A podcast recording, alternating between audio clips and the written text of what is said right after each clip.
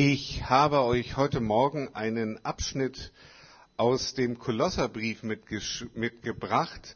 Der Kolosserbrief ist ein Brief des Paulus an eine Gemeinde gewesen, die er persönlich überhaupt nicht kennengelernt hat. Ich weiß nicht, ob ihr schon mal Briefe geschrieben habt an Leute, die ihr überhaupt nicht kennt, und das waren keine Behörden. Das ist ein bisschen ungewöhnlich oder so, ja? Aber der Paulus hat das gemacht. Warum? Weil er die Gemeinde gewinnen wollte, die einer seiner Mitarbeiter gegründet hatte, um so auf dem großen Weg viele Gemeinden in Kleinasien zu gründen und das Evangelium zu verkündigen, um sie da mitzunehmen. Und der Paulus schreibt an diese Gemeinde in Kolosse, er schreibt an Leute, die eine jüdische Vergangenheit haben und an Leute, die das Alte Testament überhaupt nicht kannten. Und er schreibt im ersten Kapitel darüber, wer Jesus ist. Das haben wir eben so ein bisschen gehört, dass Jesus der Schöpfer ist, dass Jesus derjenige ist, der bei Gott war, dass wir in ihm alles haben. Und in Kapitel 2, der Paulus ist immer so sehr systematisch gewesen, beschreibt er dann, wie das Leben mit Christus aussieht und was ist das Neue am Leben mit Christus. Und da lesen wir gleich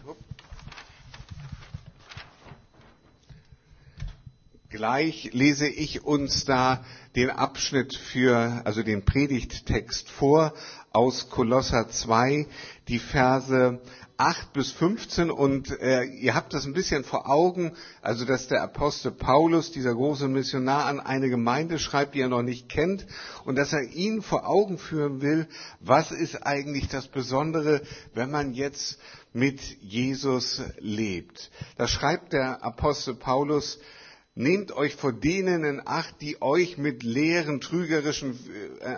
trügerischen Philosophie einfangen wollen, mit Anschauungen rein menschlichen Ursprungs, bei denen sich alles um die Prinzipien dreht, die in dieser Welt herrschen, und nicht um Christus. Dabei ist es doch Christus, in dem die ganze Fülle von Gottes Wesen in leiblicher Gestalt wohnt. Und ihr habt an dieser Fülle teil, weil ihr mit Christus verbunden seid. Mit ihm, der das Oberhaupt aller Mächte und Gewalten ist. Verbunden mit ihm seid ihr auch beschnitten worden. Allerdings handelte es sich dabei nicht um einen äußerlichen Angriff an eurem Körper, sondern um das Ablegen der von der Sünde beherrschten menschlichen Natur. Das ist die Beschneidung, die unter Christus geschieht. Ihr wurdet zusammen mit ihm begraben, als ihr getauft wurdet, und weil ihr mit ihm verbunden seid, seid ihr dann auch zusammen mit ihm auferweckt worden. Denn ihr habt auf die Macht Gottes vertraut, der Christus von den Toten auferweckt hat. Ja, Gott hat euch zusammen mit Christus lebendig gemacht. Ihr wart nämlich tot aufgrund eurer Verfehlung und wegen eures unbeschnittenen, sündigen Wesens. Doch Gott hat uns alle unsere Verfehlungen vergeben. Den Schuldschein, der auf unseren Namen ausgestellt war und dessen Inhalt uns anklagte, weil wir die Forderungen des Gesetzes nicht erfüllt hatten, hat er für nicht mehr gültig erklärt. Er hat ihn ans Kreuz genagelt und damit für immer beseitigt. Und die gottfeindlichen Mächte und Gewalten hat er entwaffnet und ihre Ohnmacht vor aller Welt zur Schau gestellt. Durch Christus hat er einen triumphalen Sieg über sie errungen. Der Apostel Paulus war ein Mann, das merkt man an diesem Brief, der viele Dinge in lange Sätze packen konnte, oder? Also da muss man manchmal zweimal hingucken oder dreimal. Und deshalb werden wir versuchen, das miteinander zu entpacken, was in diesem Text alles so drin steht. Aber jetzt stellt euch nochmal so die Situation vor, in der Paulus ist. Er schreibt an diese Gemeinde, die er persönlich noch nicht kennt, und er versucht, ihnen deutlich zu machen, was der Unterschied ist, wenn man mit Christus lebt, zu dem Zeitpunkt, wo man noch nicht mit ihm gelebt hat. Vielleicht kennt ihr auch mal solche Situationen, wo man sich fragt, wie war das eigentlich damals, wie war das früher? Wie war das, zum Beispiel, haben wir uns eine Zeit lang gefragt, wie war das Leben vor Corona? Wie war das eigentlich, ne? Ja, jetzt haben wir so langsam zurück. Oder vielleicht kennt ihr die Frage, wie war das eigentlich damals, als ich den Arbeitsplatz noch nicht hatte, sondern als ich an einem anderen Arbeitsplatz war? Wie war das, als ich noch in Holland lebte und nicht im schönen Schwerin? Können sich da einige von euch dran erinnern? Oder wie war das, als wir noch keine Kinder hatten? Ja? Als es noch nicht so ein Gewusel war und man tatsächlich ausschlafen konnte. Können sich einige an diese Zeiten noch erinnern? Wie war das, als ich noch nicht verheiratet war oder wie auch immer? Was war da eigentlich so der Knackpunkt? Was war so der Unterschied? Und der Apostel Paulus, der beschreibt jetzt hier, versucht deutlich zu machen, was ist der Unterschied, wenn ein Mensch mit Jesus lebt oder ohne ihn lebt. Und 4 Dinge fallen hier so ein bisschen auf, die der Apostel Paulus hier so nennt. Und das erste ist, ich habe das versucht ein bisschen zu markieren, das erste kann man glaube ich nicht so gut erkennen, dass Paulus hier immer wieder von Fülle schreibt. Dass Menschen, die mit Jesus leben, dass die in der Fülle leben, dass die in Christus Fülle haben. Ich weiß nicht, woran ihr denkt, wenn ihr das Wort Fülle hört. Jetzt mal ganz ehrlich, also so zum Beispiel an so ein großes Kuchenbuffet, denke ich ja immer gerne dran dann, ne?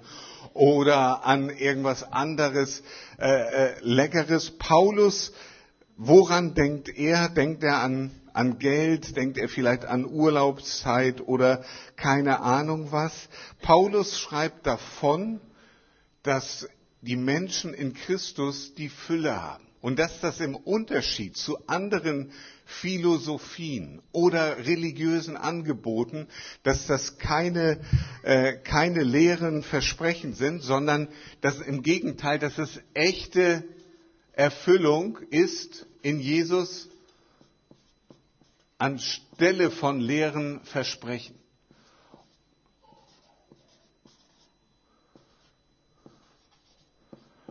Und jetzt muss man natürlich begründen, Paulus, wieso bist du der Meinung, dass ausgerechnet die Botschaft, die du hast, dass das jetzt nun das Wahre vom Ei ist? Ja, also warum soll das ausgerechnet das Richtige sein? Warum nicht andere Dinge? Und wenn wir in den Brief gucken, dann gibt es mehrere Dinge, die er anführt. Zum einen sagt er, dass Jesus schon lange das Versprechen Gottes war, dass er seinen Messias senden würde. Einen Menschen, durch den die Welt wirklich anders werden kann. Und dass das schon lange angekündigt war im Alten Testament. Viele hatten darauf gewartet, manche auch schon nicht mehr damit gerechnet.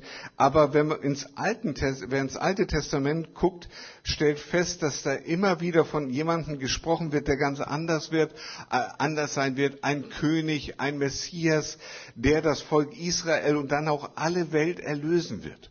Und Jesus ist derjenige, der dieses Versprechen von Gott erfüllt. Dieses lang angekündigte Versprechen. Und er sagt als zweites, dass in Jesus Gott mit der Fülle seines Wesens wohnt. Diese Frage, wie ist Gott eigentlich? Wer ist denn das eigentlich? Wo kann ich das erkennen? Da sagt Paulus, wenn du auf Jesus schaust, wenn du in den Evangelien liest, dann siehst du, wie Gott wirklich ist. Es gibt unzählig viele Theorien über Gott in der Welt. Aber Paulus sagt, und das ist die Erfahrung der Christen gewesen, dass wenn wir auf Jesus schauen, dass wir dann wirklich herausfinden, wer er ist. Wenn du Jesus anschaust, dann kannst du wirklich Gott erkennen. Und die Fülle, die Jesus dann schenkt, und das ist das Dritte, ist, dass Jesus eine große und tiefe Freude schenkt, die mit vielen anderen Dingen nicht vergleichbar ist, beziehungsweise das übersteigt. Also ich weiß nicht, wann ihr euch das letzte Mal so richtig gefreut habt, vielleicht ja, als du den Aktenschrank gekauft hast, aber ganz ehrlich, so ganz, also ich sag mal, so super lange freut man sich nicht über einen Aktenschrank, ne? Oder? Irgendwie so gefühlt, oder auch über so einen Drucker, also ist nicht schlecht, aber eigentlich ist es nur eine Problembeseitigung. Es ist keine wirkliche Lebensfreude. Vielleicht würde man sagen, wenn man heiratet, das ist wirklich eine große Freude, hoffentlich. Jedenfalls, ne? Also, aber gehe ich doch mal von aus, oder? Was lacht ihr jetzt hier vorne? Da? Darf ich noch mal kurz fragen? Also, ja, das ist eine große Freude. Aber Paulus sagt, dass die Freude an Jesus das Besondere hat, dass sie eigentlich keinen Schwankungen unterliegt von der Seite Gottes her. Dass sie auch in den dicksten und schwierigsten Zeiten unseres Lebens eine Freude ist, die unser Herz erfüllen kann. Warum? Weil da richtig was passiert ist. Das ist nicht nur ein Gefühl, sondern, das werden wir gleich sehen, da haben sich Dinge grundsätzlich und nachhaltig verändert. Deshalb ist es die größte und tiefste Freude, bei all den anderen schönen Freuden, die wir auch haben können, mit Jesus zu leben. Eine Freude, die niemand nehmen kann. Und das ist so die Aussage von Paulus, wenn jemand mit Christus lebt, dann hat er eine echte Erfüllung, die Erfüllung von langjährigen Versprechungen. Er kann sehen, wer Gott ist, und er hat eine Freude, die durch nichts im Leben mehr zu nehmen ist. Das ist das Erste, was Paulus sagt, was wirklich neu wird, wenn jemand mit Christus lebt. Das Zweite, was er benennt, das ist so ein bisschen, habe ich ein paar Wörter so blau markiert, ist, dass wenn man mit Jesus Christus lebt, dass man dann eigentlich einen vollen Tank haben darf, statt leerer Batterien.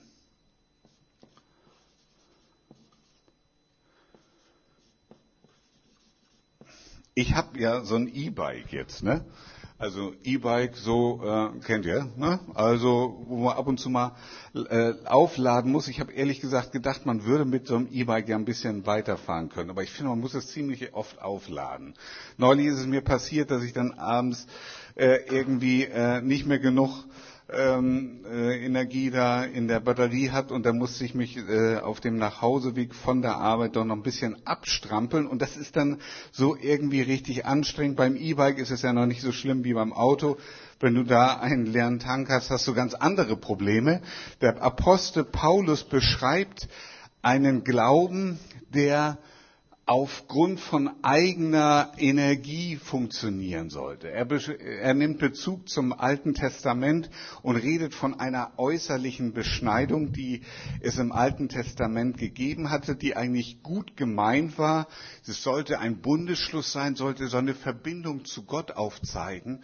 Aber die Geschichte zeigte, dass viele Menschen nicht verstanden hatten, was dieser Bund eigentlich bedeutet. Dass Religion eigentlich etwas sehr Äußerliches, etwas Oberflächliches war. Nicht etwas, was tief im Herzen war, sondern wo man immer den Eindruck hatte, ich muss A, B, C, D, E, F, G und bis zum Ende des Alphabets immer Dinge erledigen, damit irgendjemand mit mir und meinem religiösen Leben zufrieden ist. Entweder Gott oder der Pastor oder der Jugendleiter oder keine Ahnung wer.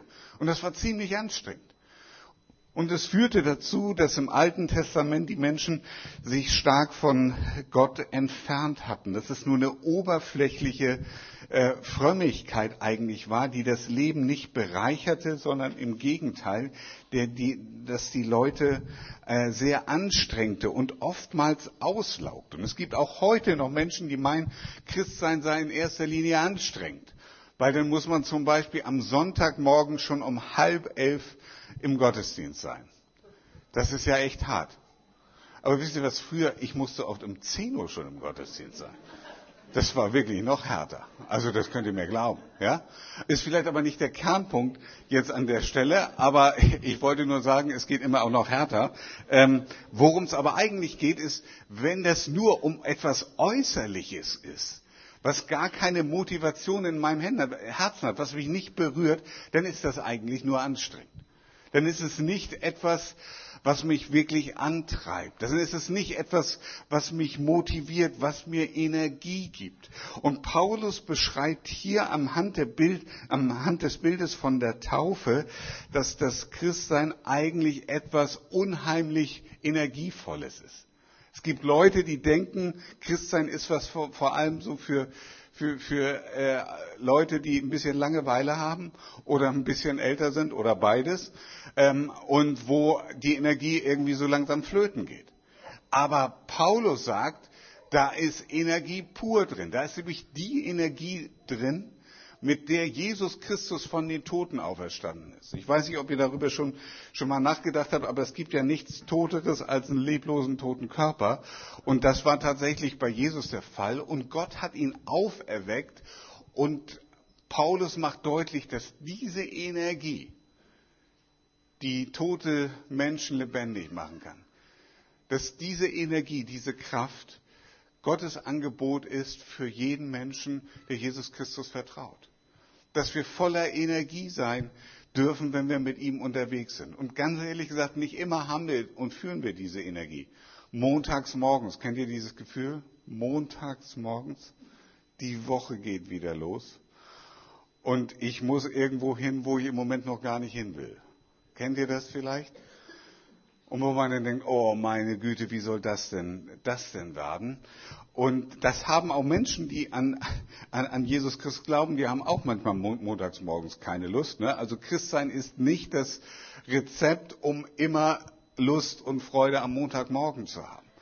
Aber es ist doch diese Gewissheit, dass Gott wirklich lebendig ist, dass er lebt und dass seine Kraft, sein Heiliger Geist mir helfen wird bei den Aufgaben, vor die ich in dieser Woche stehe. Und das ist die große Verheißung, die es da so gibt. Deshalb spricht er davon, dass wir auf seinen Tod getauft worden sind und mit ihm auferweckt worden sind. Und dass diese Energie wirklich der Unterschied ist für Christen und dass sie davon leben können. Das Dritte, was er benennt, und da müssen wir nochmal auf die nächste Folie schalten, ist, dass der Paulus ein Thema anspricht, was heute nicht so gerne mehr überhaupt thematisiert wird, nämlich das Thema Sünde. Wir sind in einer Gesellschaft, wo Sünde entweder so ein bisschen klein geredet wird oder aber wo es ganz verschwiegen wird. Ne? Und die Bibel redet von Sünde und nennt verschiedene Aspekte, zum Beispiel, dass da, wo wir andere Menschen schädigen, wie auch immer, indem, wenn wir sie belügen, betrügen oder wenn wir ihnen Gewalt antun, dass das Sünde ist. Und dass das Ergebnis davon, nämlich wenn Beziehungen kaputt sind, dass das auch ein Ergebnis von Sünde ist, dass es nicht gut ist, nicht heil ist. Und sie sagt, dass der Kernpunkt eigentlich für all diese Dinge, und davon lesen wir und hören wir so viel in den Nachrichten, immer die Beziehung zu Gott ist, dass wir, wenn wir ohne ihn leben, das Ziel unseres Lebens immer verfehlen. Und wenn ihr mal überlegt, wie viel in den Nachrichten, in den Zeitungen davon immer berichtet wird, was alles kaputt ist. Da muss man sich auch mal fragen, wie soll das eigentlich anders werden und was ist denn der eigentliche Grund dafür? Dass wir so bei 15 Minuten Tagesschau, dass wir da in der Regel 13,5 Minuten schlechte Nachrichten haben und dann kommt vielleicht der Sportteil oder so. Ne? Aber ansonsten ist das irgendwie negativ. Das meiste jedenfalls. Und die Bibel sagt, es hängt mit dem Grundproblem damit zusammen, nicht welche Partei gerade regiert oder welcher Herrscher in welchem Land, sondern dass wir Menschen an dem Ziel unseres Lebens, an Gott vorbeileben. Und die Bibel sagt, das muss angesprochen werden.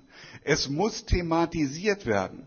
Aber es muss nicht thematisiert werden, um uns schlecht zu machen und um uns klein zu reden, sondern weil Gott das Schuldproblem gelöst hat. Die Geschichte von den beiden Kindern war ja gestern so, also heute Morgen, die du erzählt hast, war ein Beispiel dafür, ne? Dass wir wissen, wenn uns selber vergeben worden ist, können wir auch mit anderen Menschen anders umgehen. Und die Bibel und Paulus redet hier ganz krass von Schuld, von Sünde. Er sagt, dass die Schuld, die Sünde, alles, was wir gemacht haben, dass das ans Kreuz genagelt worden ist von Gott himself und dass alles, was du Schlechtes getan hast und ich Schlechtes getan habe und was wir Schlechtes tun und tun werden, dass das alles bezahlt ist, weil Jesus für uns gestorben ist.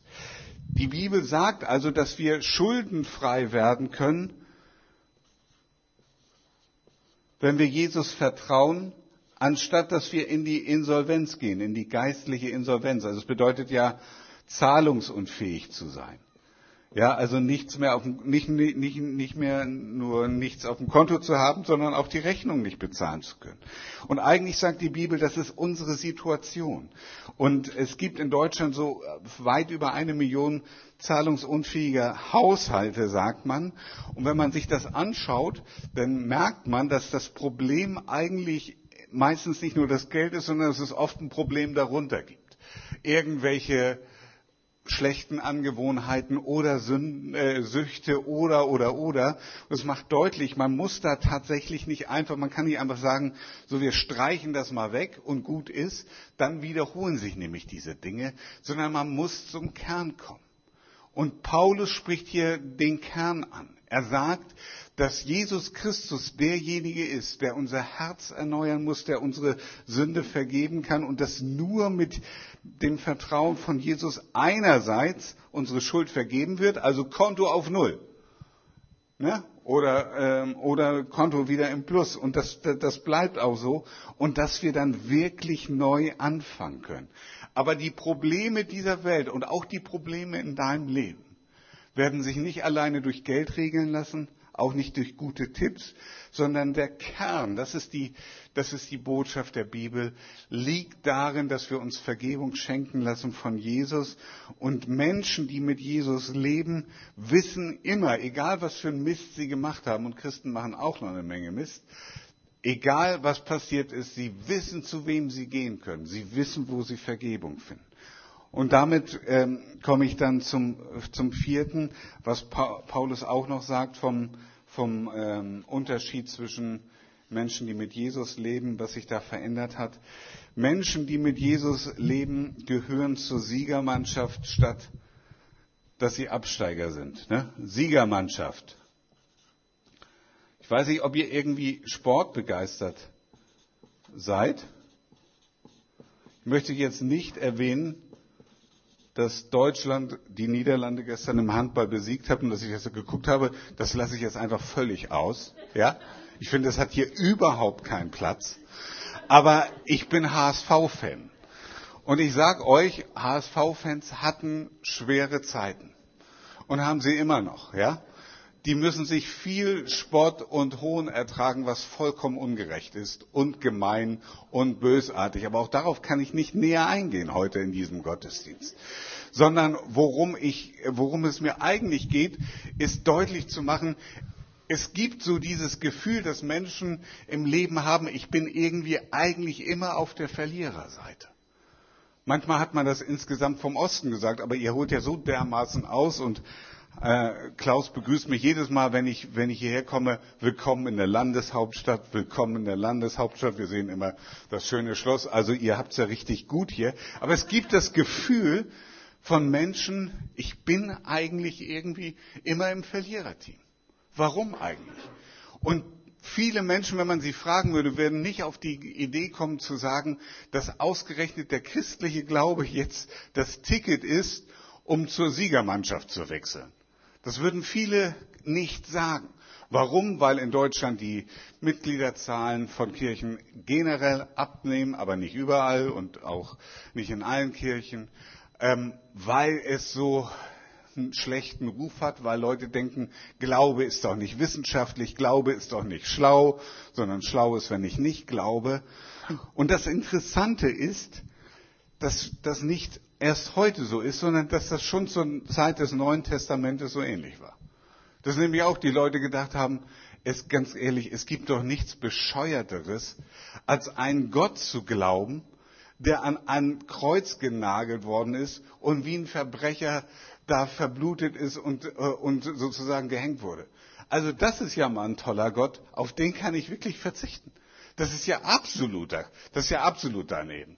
Warum sollte ich an einen Gott glauben, dessen Sohn am Kreuz gestorben ist? Wie bizarr, wie komisch ist denn das? Und Paulus musste hat viel erklärt anhand des Alten Testamentes, dass das tatsächlich Gottes besonderer Weg war. Dass es Gottes Weg war, auf diese Erde zu kommen, um uns zu verstehen, um in Augenhöhe von dir und mir zu sein, die wir uns manchmal wie Verlierer führen. Dass es Gottes Weg war, um die Sünden der ganzen Welt auf sich zu nehmen, wie ein Verbrecher dazustehen. Aber dass das überhaupt nicht der Abstieg, oder dass das schon ein freiwilliger Abstieg war, aber nur, um dann sozusagen wie durch die Decke zu gehen und zum größten Aufsteiger aller Zeiten zu werden. Der Theologe Tom Wright hat es mal folgendermaßen beschrieben, wie das wie das damals empfunden wurde und wie Paulus das dann sozusagen beschrieben hat. Die Herrscher und Autorität von Rom und Israel, die beste Regierung und die höchst entwickelte Religion, die es je gab, konspirierten, also sie arbeiten heimlich zusammen, um Jesus ans Kreuz zu bringen.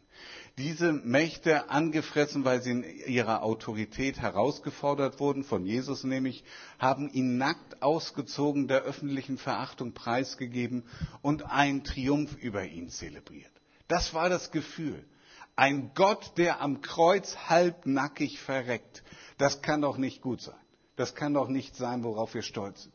Aber dann sagt Paulus in diesem Abschnitt, in einem seiner dramatischen Aussagen über das Paradox des Kreuzes, erklärt Paulus bei der Betrachtung des Horrortodes, den Jesus erlitten hat, dass im Gegenteil Gott die Feinde nackt ausgezogen und der veröffentlichten Verachtung preisgegeben hat und sie seinem Triumphzug unterstellt hat. In Christus, dem gekreuzigten Messias. Warum ist das ein Triumph? Es ist deshalb ein Triumph, weil Jesus wirklich Gottes Plan erfüllt hat, weil er das zum Ende durchgeführt hat. Es ist ein Triumph, weil die Macht des Todes gerade in dem Augenblick besiegt wird, als alle denken, das mit Jesus ist vorbei. Das ist wirklich genial, aus dieser Geschichte den größten Sieg zu machen und ein für alle Mal das Problem der Schuld für alle Menschen zu klären. Das ist nur eine Sache, auf die Gott kommt. Auf die wäre ich nicht gekommen und ich glaube ehrlich gesagt, du auch nicht. Niemand wäre darauf gekommen. Und mit diesem Kreuzesgeschehen bricht eine neue Zeit an. Und jeder, der zu Jesus gehört, darf zu diesem Siegerteam gehören. Und dabei ist es egal, sage ich jetzt mal, wie du dich selber fühlst. Also ich sage mal, wenn du mit Messi, Ronaldo, Musiala und keine Ahnung, der deutschen Nationalmannschaft und anderen im Team spielst, dann wirst du gegen jedes deutsche Team gewinnen, egal wie schlecht oder so du selber drauf bist. Gottes Sieg ist so groß, dass du und ich, das können wir niemals vergeigen. Der hat so haushoch gewonnen, dass wir für immer und seiner Siegermannschaft sind. Und das ist einfach ein großartiges Gefühl. Das wird dir und mir keiner nehmen können, dieses Gefühl, diese Gewissheit in alle Ewigkeit. Wird dieser Sieg niemals genommen werden. Egal wie die nächste Woche wird, egal wie Montagmorgen wird, dieser Sieg ist uns niemals zu nehmen.